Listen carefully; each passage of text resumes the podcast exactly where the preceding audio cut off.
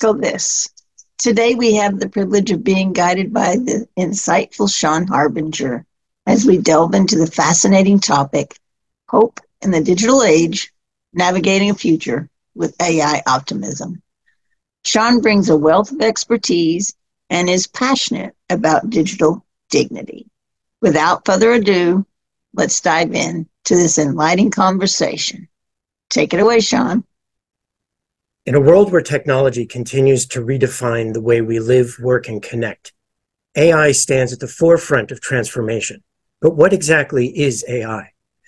Well, think of it as the digital brain power that enables computers to perform tasks that once seemed exclusive to human intelligence.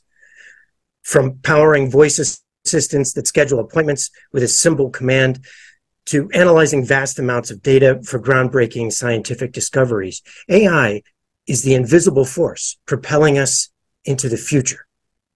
Now, you might be wondering, why are we talking about AI on Echo This? Well, the answer lies in its potential to amplify hope and cultivate opportunity for everyone. This episode is all about exploring the multifaceted impact of AI on various aspects of our lives as we engage in meaningful conversations with remarkable individuals whose journeys intersect with this technology marvel. Ladies and gentlemen, dreamers and visionaries, welcome to an electrifying episode of Echo This, empowering conversations of hope and opportunity. Thank you for joining us and having me on your show. I'm Sean Harbinger. I'll be your guide on this exploration into the realm of AI, data ownership, and the boundless potential that lies before us. My journey, carved through the bustling streets of Hollywood and the innovation innovation epic epicenter uh, of Silicon Valley, has been a dynamic dance between creativity and technology from my days as a creative director at Electronic Arts, where I molded worlds through digital artistry, to my current role as a Web3 consultant, where I delve into a decentralized future that beckons us. Storytelling has been my North Star. You see, my friends, there's a revolution brewing, a revolution in data. In a world where technology permeates every facet of our lives, the power to own our data becomes more than a right, it becomes a beacon of autonomy. Yet people don't think of themselves in terms of the data we create. So, what do I mean by data? Every time we interact with online tools, we record a bit of ourselves, be it a geological location, website address, form, social media post, like, or even our own heartbeats. These pieces of data combine in an abstract way to describe who we are I like to call this the picture of you in data. And it couldn't be more of an asset in our ever ad saturated digital environments. And this is where my tagline comes in. If you don't own your data, someone else does. Join me as we embark on a riveting conversation, I hope, with extraordinary individuals, no doubt, each holding a piece of the puzzle that is data ownership. Together, we'll unearth the potential of AI, the promise of personal data as a currency, and the quest to shape a digital identity that aligns with our values and aspirations. Hello, ladies. Hi, Sean. Good morning. Good morning, Sean. Great to see you. The regular crew is here, and I'd like to introduce myself. I'm Amy Weishaus, part of the panel and co founder of ECHO. And um, I'm a lifelong learner. I'm in over my head right now, putting my toe in the water, trying to make some sense of AI. And I'm so glad Sean is here to help us out. My pleasure. I'm Michaela. I guess I'll jump in. I'm an author and speaker, and I am here to learn as well. I'm very much like Amy, learning on this new frontier. I personally speak on how to go from surviving to thriving in life, navigating through the doors in life. And I'm Lisa Jones, a speaker, consultant, and author that leverages the power of humor, gamification, and play as fuel to enhance collaboration, increase engagement, and maximize productivity. Glad to be here. Excited for this episode. And I'm Debi Wimberley, a health quality advocate. I'm very excited for this segment. Uh, I look forward to understanding and helping to create and move AI into helping us understand how to take better control of our health and be engaged with our bodies ourselves. All right. Feeling that excitement. This is great. Amy, we're going to have to uh, get you to relax, take a deep breath, take it all in. AI is a, this is, is a it's a big topic, and uh, actually, Michaela, I would really like to start the conversation off with you. Okay.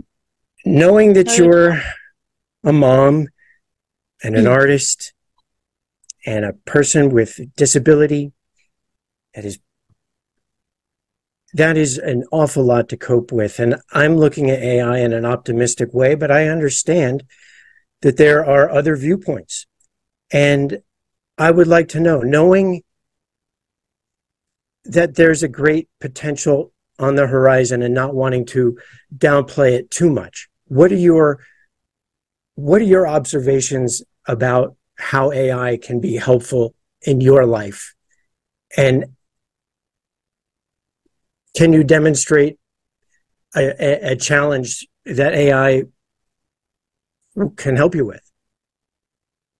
Uh, that's a very good question. Um, I think there's just like in life, it's never just one thing, and there's usually multifaceted. It's just about anything we talk about. So, from my perspective of the question you proposed, Sean, I see that there's a couple of part, uh, parts to that. Um, there is the disability aspect, which I can speak to and then there's what I would do personally, and then there's probably what I would actually hold to the ethic, eth- ethics. Ugh, I can't say that word. The ethics of it. Sorry, y'all.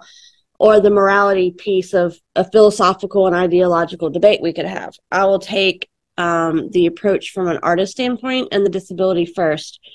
And then see where we go from there. Um, I'm a writer, as I said, so I could see the value for writers and anyone who needs to use something to help create copy or word. Now, me personally, just because the way my own brain processes things, I actually like to bang it out and do it as I go. So I like to sit and, and type and think through in my head, is that really what I want to say? So I choose to do it, I guess, what would be considered old school or old fashioned way as we jump into this very new um, ex- um, exploration, like you said from a visual impairment, as I've said before on the show, I'm legally blind. From the disabled standpoint, I could see a new, if someone so chose in that community to use it, I could see a numerous value. Um, especially, I'm not as up to date and aware as these things as Sean is, but if there was ever an aspect of audible where you could speak into it and do dictation, then you would have no visual work whatsoever. And it would really take the visual workload off of someone's plate who is visually impaired or legally blind or totally blind and you're just speaking like we prefer to do and um, but if you did have some form of sight and you were able to use it at all at this point before whether there's diction or not or any audible component you're still minimizing at least to a level of the visual work because you're typing in i gather what is a prompt or a few a little bit of information and then you get a lot back. So even if you are still visually having to type it in you're you're lessening the work from the sense of you always having to do everything. So i could see the value in it if someone wanted to go down that road to help aid in doing work that has been previously um, more of a challenge due to uh, visual li- limitations. And it probably would open up a huge wide range of opportunities for someone who has previously up until now struggled with that a great deal. I don't know if that makes sense or answers the question Absolutely, it, it definitely will help ease the burden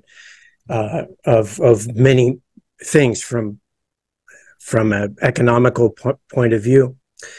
Uh, so, Amy, let's let's move on to now that you've heard some some hope uh, about the easement that AI represents. In your experience, I want to adapt this into your talk about joy in your in your experience does does memory affect your level of joy and and if so, would it would AI's ability to surface these memories uh, uh, uh, boost positive experiences in a in a cool and interesting way? Do you think?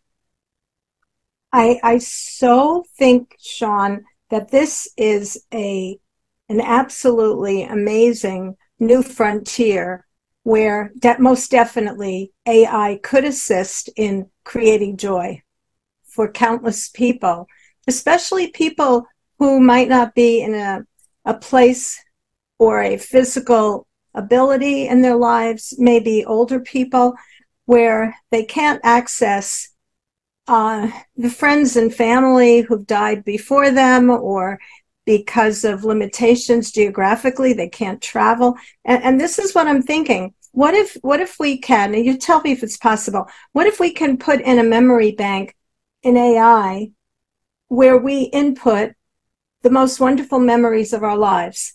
Maybe it's something um, where it was one of the amazing first dates or early on in our courtship and um, we were out dancing and there was jazz music in the background and we were frolicking in the rain and it was this amazing moment in our lives. And what if we could recreate that scene and scenes like it in ai and have them return to us as stories of our lives and dwell, and dwell in the joy of all those moments.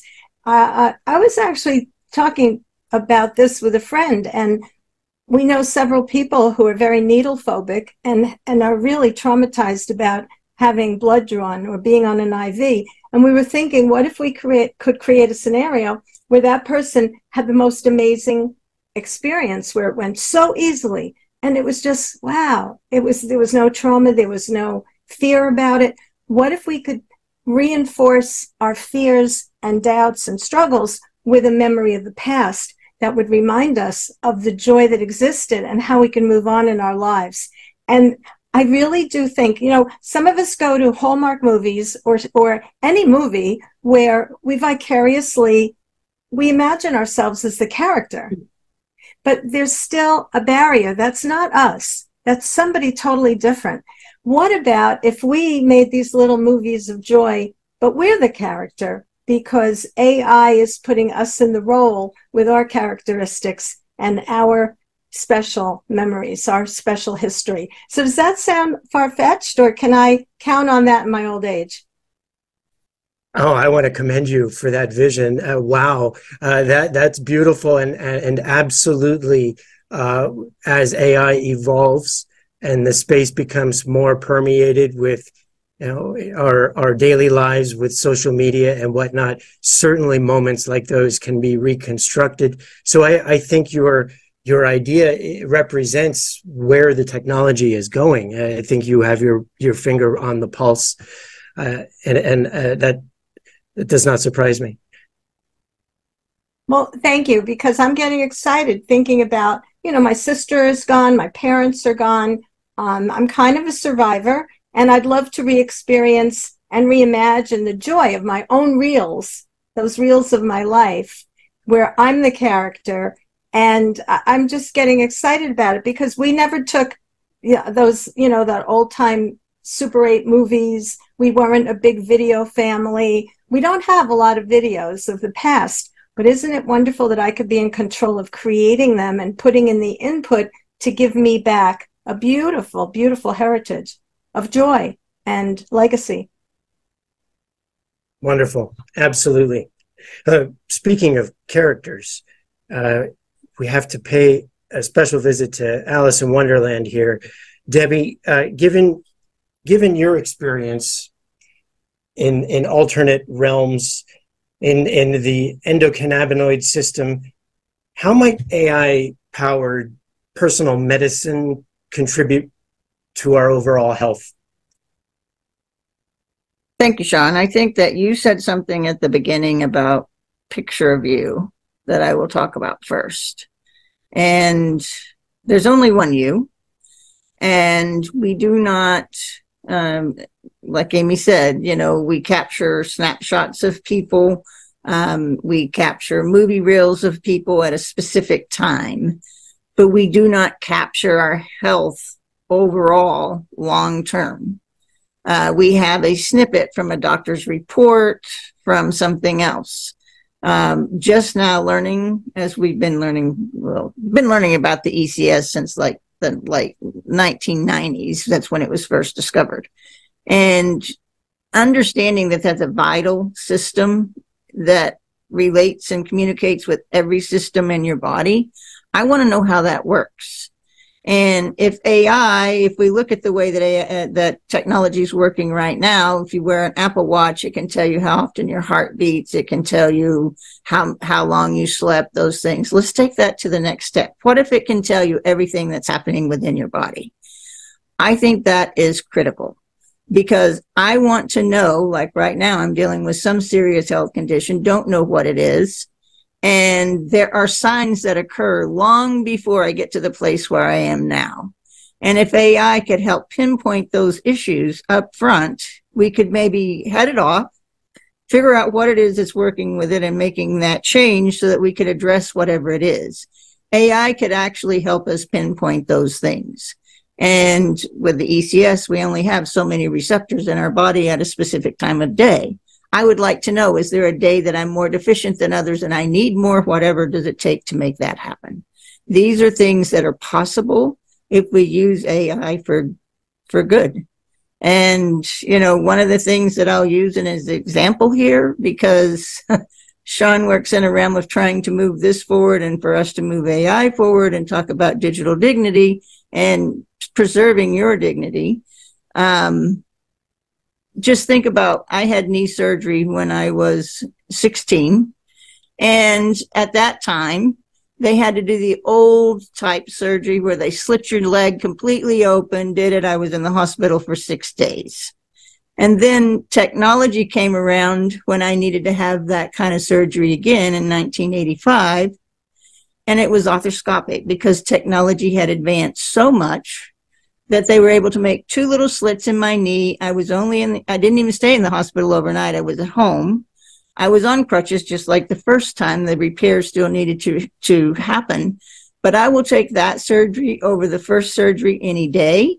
And it's, that's what technology can do. And if we can use it for good, it will bring us to a place where we can actually improve quality of health for individuals, no matter where you live, because you should have the data bank of your own health and what's happening inside of you. Wow. Beautiful. Uh, absolutely. And I, I couldn't agree more. What if your data could be made available to a cutting edge research facility that, that could make, you know, the, the, the antivirus or whatever, the cure that is powerful. That is powerful. Uh, I, I, I think using AI for good is an important note here, and getting things well made and having that good energy is what I consider a key fundamental of fun.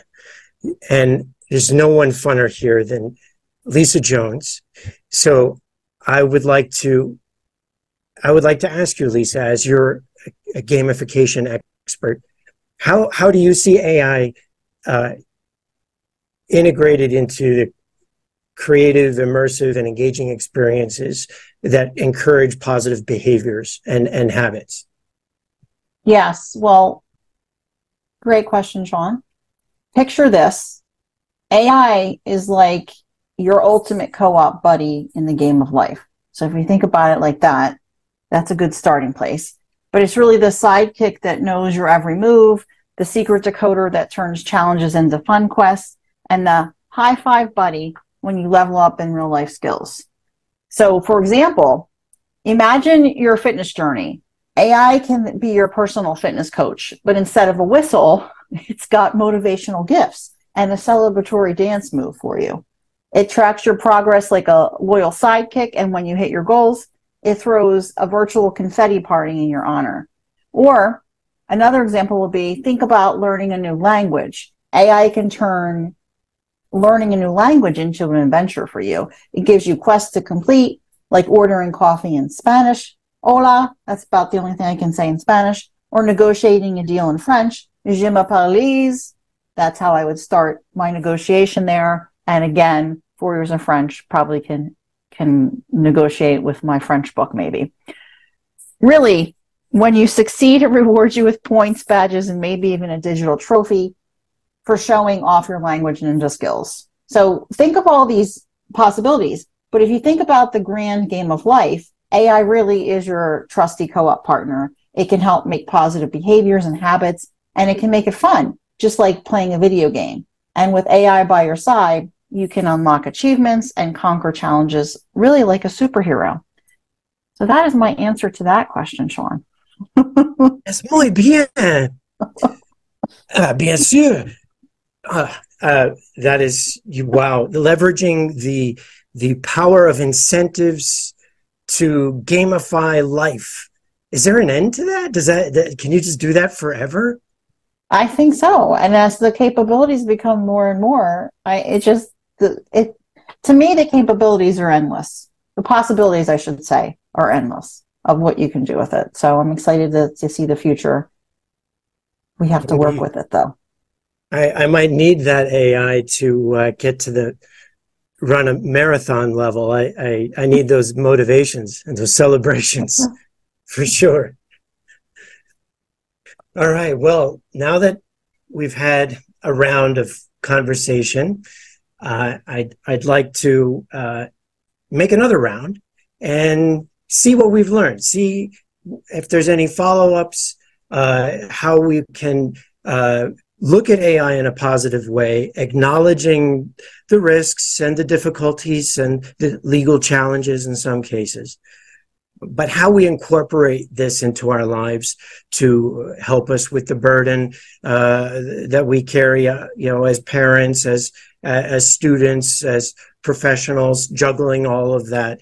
Uh, and so, Michaela, I, I, I guess I got to ask: Have you been tempted to use AI? Nope. nope. I'm I being suspect- honest. I mean, I mean, it sounds like we're talking about all the possibilities are great, but like I said, I personally, um, and this, I gets to the more philosophical, ideological morality and ethics for me. I'll do it myself. I trust my brain. Um, I don't know. I think that that's not to say that these questions won't be answered, and then some of us that are more on the um, not sure side won't come to some meeting of the minds at some point. But while there's a lot of ambiguity and unsure of how we're going to tackle all of these questions and potential obstacles of AI, of the legality and who owns what, and the protection of integrity, and you know, like in the academia world of not having rampant plagiarism, and you know, all the things that people are probably wondering about.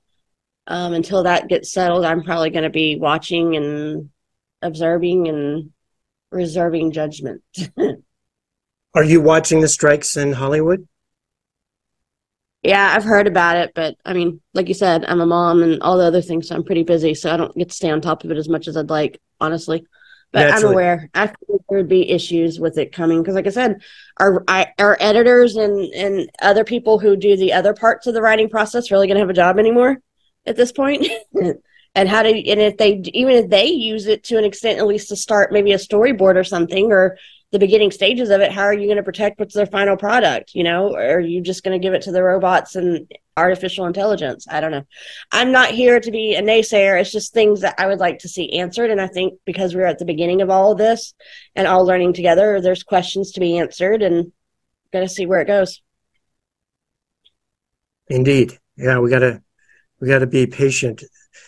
Um, you, you raise great points. These are very valid arguments. I think they need to be asked, and time will tell. We, we simply don't have enough experience with it, and it has yet to impact many industries. Speaking of, Amy, I'm coming back to you with a with a news item. There's an AI that can reconstitute an image from your from your brain it can it can reconstitute on a monitor an image that you're seeing. This brings up the idea of digitizing our memories to the next level. So I want to ask, in anticipation of AI perusing your memories, are you okay with that? I'm extremely open to that idea. I really love it because You know, I mentioned before not being in a highly technological uh, childhood or even early adulthood. I don't have concrete movies or CDs of my my past joys. So I would love to have I would give input of this little blonde blue-eyed boy on the beach at Cape Cod all alone gathering shells and making little channels in the sand so that the little sea creatures that he was so fascinated with could trickle on the beach. And you know that image of my son Barry I would love to capture that. I would love to see that again. I know we have a little tiny, you know, three by three photograph, which we used to have to send away to be developed in those days and wait a week till the film was developed. You know, I would love to have images of my teaching years, my teaching career, and have, um, you know, input. I'd like to see the boys in the wigs playing the Shakespearean actors and playing Romeo and Juliet and all the fun they had getting Shakespeare and the culture then when they were acting out the scenes from To Kill a Mockingbird or, as I said, Romeo and Juliet.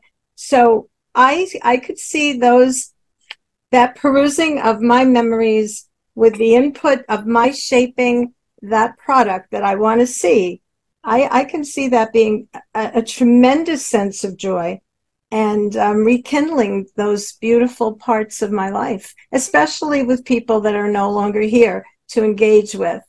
That would bring back a well being, uh, a euphoria, you know, all those good um, endorphins and all those good, um, the dopamine and the serotonin and all that, you know, that a smile creates, that that sense of happiness and joy recreate, I think it would be a boon to our health. And I, I would love it. Wow. Uh, all those future product designers who stumbled onto this episode, you, you hit the gold mine, didn't you? I want a piece. I want my data protected. No, absolutely. Uh, that's a beautiful. That's a beautiful image. I guess. I guess there's the question that I kind of want to bet to, to Lisa or get Lisa's input in as well is when you add a positive feedback loop, in other words, when your memories can be perused and you're encouraging, you know, you want to share those memories, you want to recreate those memories and you preserve them, of course. Uh, so so when you gamify end up gamifying because the tiktoks of the future are these immersive memories that are aaa plus beautiful moments that anyone can absorb uh, do and, and and encouraging what you've already seen encouraged in this space people framing their lives a certain way in order to appear a certain way uh, and and i'm not trying to elaborate on establishing false memories. I'm simply asking when we add the positive feedback loop to the digital memory landscape, and we're encouraging ourselves to have these incredible life experiences. Is, is this is this within your scope, within your field of vision? or or is this going too far?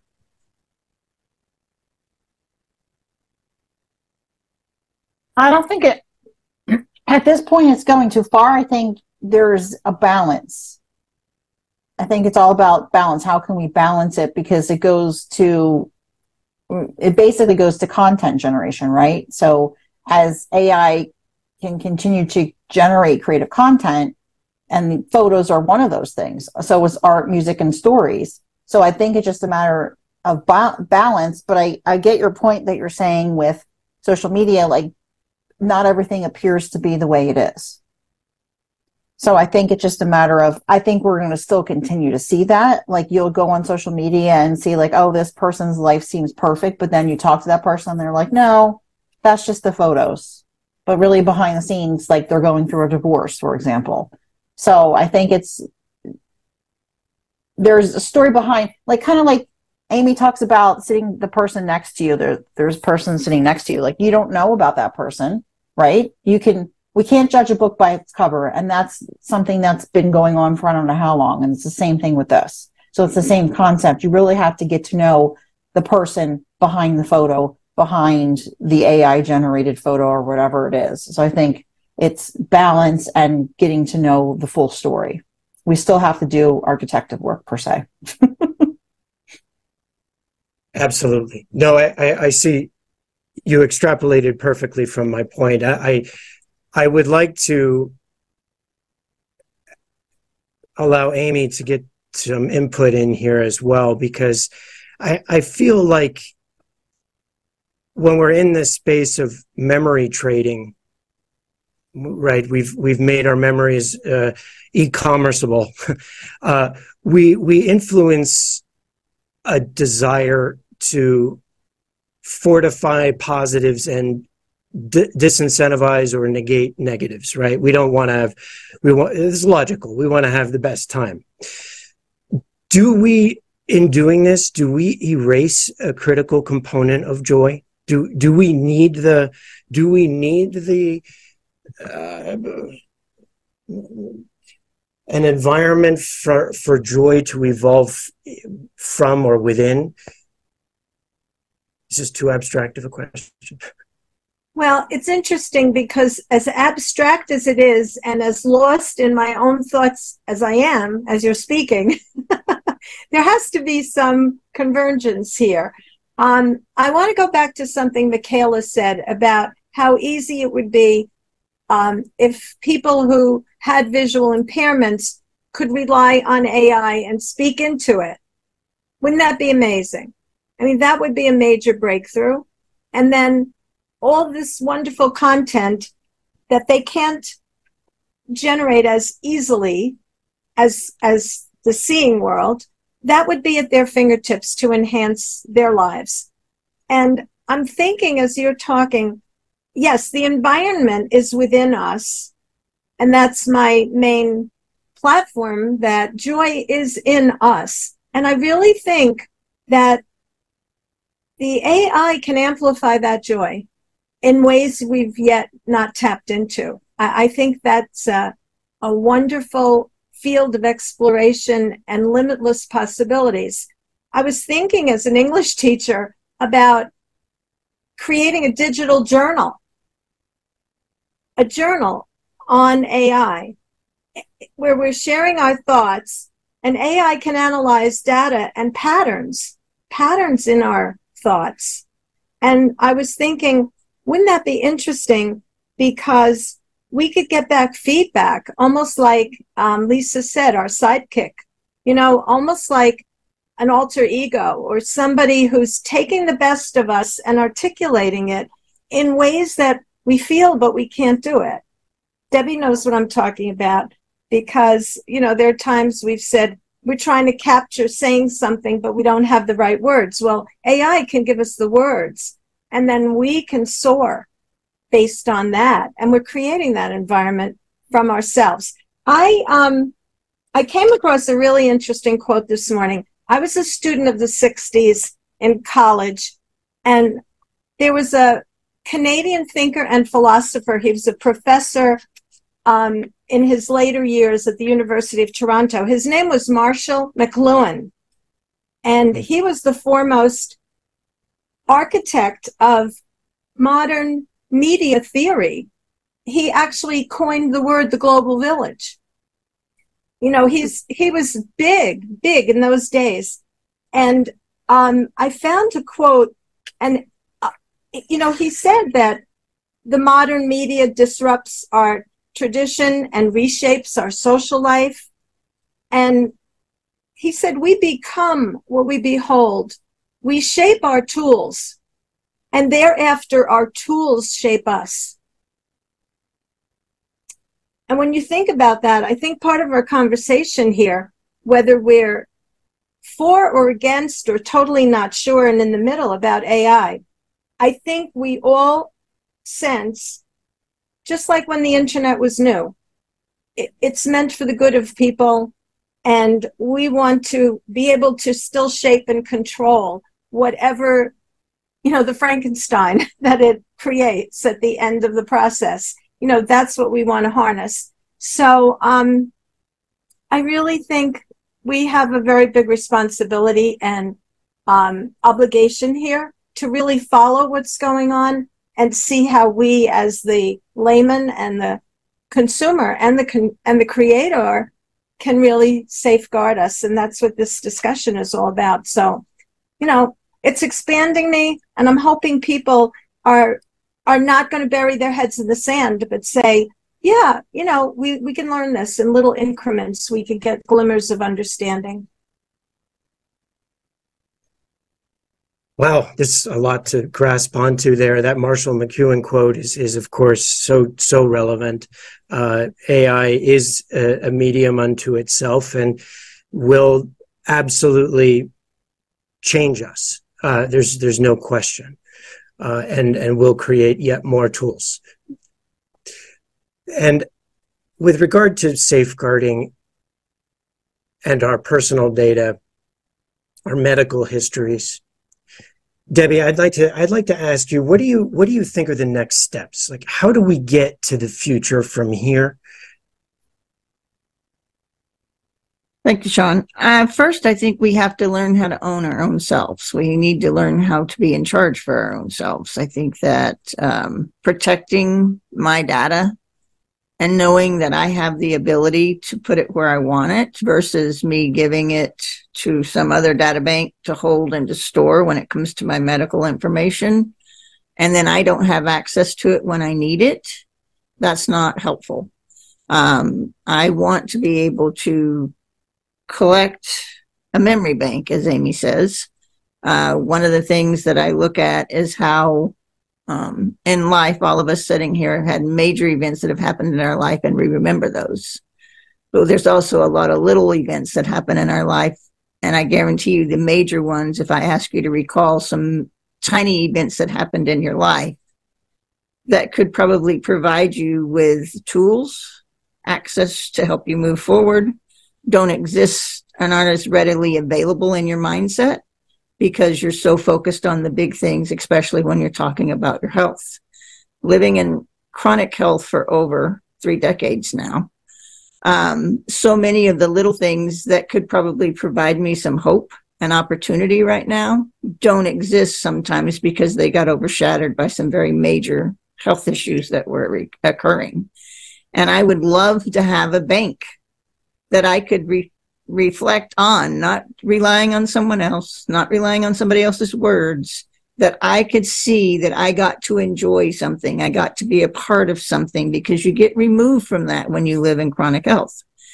And so advocating for your health, advocating for access to your information, advocating for as much information as you can get about your internal works you know, we spend so much time focused on how we look on the outside. What am I going to wear? What's my hair look like? What's my makeup? I'm very guilty of this myself, but I want to know what works inside because that's what I'm an ecosystem and I'm designed to take care of myself. But when something starts to falter, then it becomes out of balance and I can't make that work. So my goal is that we start putting together the tools that we can actually start narrowing in and gathering that information for yourself individually. Don't, sh- you know, you get to decide where that goes. You don't give it to someone else to decide where it goes. That's such an important point. You're touching on an ownership problem that I take as a challenge to solve. How do we aggregate that data that can give us those granular insights the smallest things. I, I hit my hand the other day. It would have been helpful to know what exactly i, I hit it on although i think it was the edge of a door. Uh, and so i completely relate to this. Now i, I want to ask you Debi what how how would you expect to get someone to value this data Well, I think first and foremost, you have to value it yourself. You have to understand the value of what you are. This is something I speak to on a, everybody here knows I speak about this a lot. You only get one life and you only get one health. So, you know, you need to learn to protect that. That's something we're not taught. We're not taught from the time we're born to know how to protect your health. We're given some tools along the way, which is diet, exercise, uh, surrounding yourself with um, like-minded people that encourage you, that kind of thing, good relationships. But we don't really look into and understand what it is to take care of yourself. And I think that first and foremost, you have to value your own self and you have to value the data that you have. Once you can do that, then you can put, I mean, it'll be well documented. I hope that's what my hope is. I mean, doctors right now rely on a piece of paper of somebody that got an ultrasound and what it shows. So if we can actually show how all of this stuff came from your internal system registering, then they should be able to trust that as well. So it's, you know, you've got to, but you have to have the ownership of it. You, you need to have the ownership of it because it's you.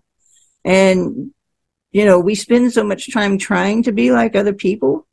Just embrace who you are. Embrace who you were designed to be. We're all unique and individual. And I want to own that. And I want everybody else to own that. That's why I advocate. I want you to understand the value of you. And when you have that information in your hand, I believe you will understand the value of you even more so than you do today. That's right, because you're taking care of yourself. You're using this data to inform your decisions. You're you're just living the best you. I, I feel like this is a good rejoiner for Michaela on an ethical, philosophical level. Uh, I, I would like your feedback as well on on the importance of this data ownership concept. Well, I agree. I think that's going to be a huge piece of the puzzle. And I'd like to say two things that I, one, I think will tie into this. And one I was thinking about when um, Amy was talking. For any one of you who are parents out there, remember the movie, I don't know if it was Disney or Pixar or whatever, who knows? I can't keep up with who makes them. Uh, Inside Out, and they were always talking about the core memories and going down all those different things to tap into. And so it made me think of that, those images from that movie when we we're talking about creating a memory bank. I don't know if Lisa remembers it or not, or if she was having to watch it at that point when it was out. But I don't know, it was probably five years ago. But as far as the morality and the ethics, I think this really comes down to, or at least part of the piece of this puzzle is going to be anything in life is about how we choose, what we choose to do with it, how we choose to manage it, how we choose to intentionally use something. I mean, you could make an argument from any, it's, always been said that it's not the item or the the uh, entity itself, but it's how you use it, whether it be a gun, an internet. Um, they probably were worried about it when the printing press came out all those centuries ago. I mean, a book is innocent enough in itself, it's but what you put in it or how you use it. I mean, we could say t- our phones, our smartphones are amazing things, but we have worry about how much time we spend on social media or being too tied into our phones. So it's not the phone itself, it's not social media itself, it's how we intentionally choose to use it and to what degree in moderation and balance and being good stewards of our own actions and how we choose to use whatever issue or item we're talking about, whether it be AI, whether it be, I don't know, spending too much time on a phone or our kids on social media or, you know, screen time or you know the type of music that we let our kids listen to or you know video games are great but you know you still have to be conscientious and mindful of whatever you know there was this thing growing up that said whatever you put into your mind garbage in garbage out. So it's it was still that idea of choice and intentionality and i don't think ai is going to be any different and i think that's going to be a huge way and piece of how we learn to navigate this. We've given this new potential opportunity or some people might view as an obstacle but whichever way you view it how we use it or how we're intentional and choose it is going to be a big game piece uh, player in this of how well it goes for all of us. I don't know if that makes sense or answer your question. I think that's going to be affected by the ethics and morality of it. Absolutely. You know there's so much to consider. It's a it, again will permeate every area of our lives from our memories to our our health and it'll help us in our daily tasks, bar none. We, we have no way to measure how this is going to benefit us entirely. But when it comes to intentionality, who wouldn't want to have the best time with it? So, you know, when I say those words, I'm coming back to you, Lisa. I, I want to know is this, are we going to have fun? Or, or, you know, Michaela's bringing these heavy, very real points that are that are intimidating and make the subject feel cumbersome. Are, are we going to get through this? How how are we going to gamify our AI experience? Well, I think we can pretty much gamify anything. So why should AI be different? AI can be tons of fun. Like I was talking about earlier, it's like having your digital playmate that can engage in all sorts of entertaining activities. So just a few examples to name a few. Of course, the first thing in gamification is games, right? AI can create, play, and even enhance games. And you're talking classic video games to interactive storytelling adventures. Like you can have AI help you with that. It can make these gaming experiences more enjoyable and it can also add more challenge. You can also say, make it more challenging. And then, of course, which already exists is those conversational AI, the chatbots and the virtual assistants that we currently see. I have a lot of fun with Siri and Alexa because you can ha- you could say stuff, and every once in a while, my my phone Debi was talking about the Apple Watch. My Apple Watch will say, What did you say? And like it messes something up and then it becomes a joke. So that's how you can really engage in the playful banter. It tells jokes and it can even sing songs. So that's adding a fun element to your day. And then we already talked about content generation. But really, the next thing I would mention would be personalization because AI has the capability to tailor entertainment recommendations. So if you think about platforms like Netflix or Spotify, it already uses AI to suggest movies or music that you might enjoy based on your preferences, right? So you see all kinds of things populate and you're like, hey, well, how do they know they like that? Is because AI. And then, of course, we can't forget about education because AI can make learning fun. And if it's not fun, it's not worth doing. So we have educational apps and platforms, and they can incorporate gamification elements. You can do fun quizzes, you can give rewards, and that really makes the learning more engaging. And then there's the AI driven robotics, the robots that can perform tasks, which we, we're starting to see more and more of. People have robot pets. They're, it's designed for entertainment and theme parks. If you think about the last trip to theme park, that's becoming more robotic. And then creativity tools. There's those image editors we were talking about earlier, because that really makes creative work more enjoyable. So all those kind of things it really just isn't about productivity and efficiency, Sean. It really can bring a lot of joy and entertainment into our lives too. All right. That's awesome. uh, I, am excited for everyone. I think this has been uh, important to talk about it get the concerns and the and the positives you know it balances the key.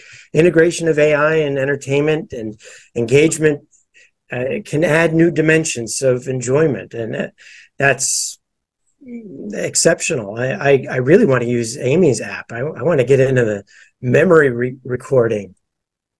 What what do you what are you going to call this app? Are you bringing uh, are you bringing memories r us to the market Oh my, I have to I have to start brainstorming and thinking about it more. But um, it's it's about legacy. It's about um, you know th- think about how we could even share these with grandchildren, or you know if we don't have grandchildren, um, you know people who um, would like to know more about us. You know, um, wh- what's my lineage? What were the people that uh, came before me in my family? Debi's benefited a lot from going into her Macmillan heritage about the family, one of her family names. And um, wouldn't it be wonderful if, if we could create a legacy bank of memories? And I think it's something that could be very educational and um, it could be a, ethical and a moral legacy that we could create. I once saw a show. Um, it, it seems so far fetched, but there was a man who televised his his um, a, um, a virtual will on TV, and he was talking to his whole family and his corporate co- partners and everything. And it left a lasting image in my mind because televising video like that was a new use for television. It, you know, the new medium, the, the, the new medium always is, has in it the content of the old. So radio was the content of TV. It was talking pictures. This is also Marshall McLuhan. Um, film became tel- television became film. Film became CDs. CDs became, you know, um, AI. So if you see that progression, it's very interesting in the history of media, and that was fascinating for me to see this man, you know, like giving um, an ethical will about his values, his legacy to his whole family. And it's kind of like AI can make that possible on a broad scale, not just something that seemed so fantastic on TV 25 years ago. Isn't that amazing? So AI coupled with data ownership has the power to reshape our perception of possibilities. Uh, Debi, what, what, do you what do you see as uh, a critical frontier in, in this space for you? I love this conversation and everything that we've talked about today. And I, one of the things I want to ask people, there's some, there's a number of people that will be listening to this that will be able to relate to this. There's a number of people that may not be able to, but remember when networking technology was first brought to, to mind and you were told that you were going to be able to log onto a computer and talk to somebody in another state in another country and everybody freaked out about this technology and how how is this going to impact us and all of that. And now look what technology from understanding the technology of networking has done for us. It has opened up doors. Yes there's some guidelines that need to be set around any technology that we create.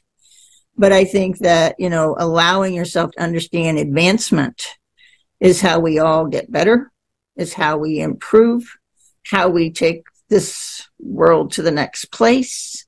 Um, I don't know that everybody wants to live forever, but if you could add 15 good years to your life because you had access to information prior to getting so sick that it would eliminate that for you. It eliminates high costs if we do that. Maybe insurance company won't like this. Maybe the medical community won't like this.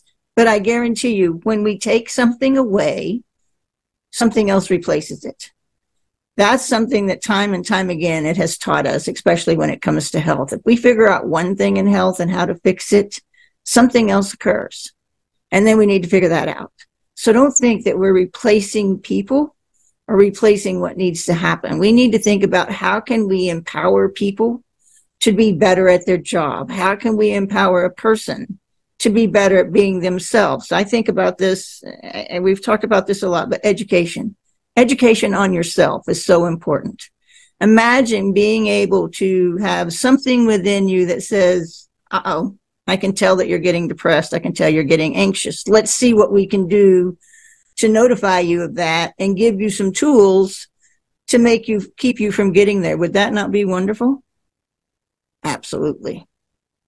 You know, I think that the concept of what AI is potential to do, and because I was part of the team that created networking, I can actually sit here and see the revolution of where this can go, how it can expand, how we can all improve. Sitting here, anybody listening, there is something good for you in AI if you learn how to use it for good. But you need to own your own data. You need to have access to it. Don't give it away. Don't share it unless you want to share it. I want the ability to be able to control who has access to my data. Wow. Wise, wise words of empowerment. A great way to close this conversation. Ladies, uh, thank you so much for having me. I, I learned a lot. I'm, I'm taking in these ideas and already seeing a new and better future than the one I saw before. I think this is going to magnify with every conversation we have. So thank you. Thank you. Thank you. Thank you for tuning in to Echo This, empowering conversations of hope and opportunity. Connect with us on social media at Echo, the number two, Gether, G E T H E R. Have a question you would like us to answer? Don't hesitate to drop your questions in our inbox at echotogether at gmail.com. Until we meet again, take care. Remember, your voice matters. We hope you join us again next week for another inspiring conversation. Stay curious, stay empowered, and keep the conversation going. Echo, echo. Echo, echo, echo. Echo, echo. Echo, echo, echo. Echo, echo. Listen in for empowering conversations of hope and opportunity.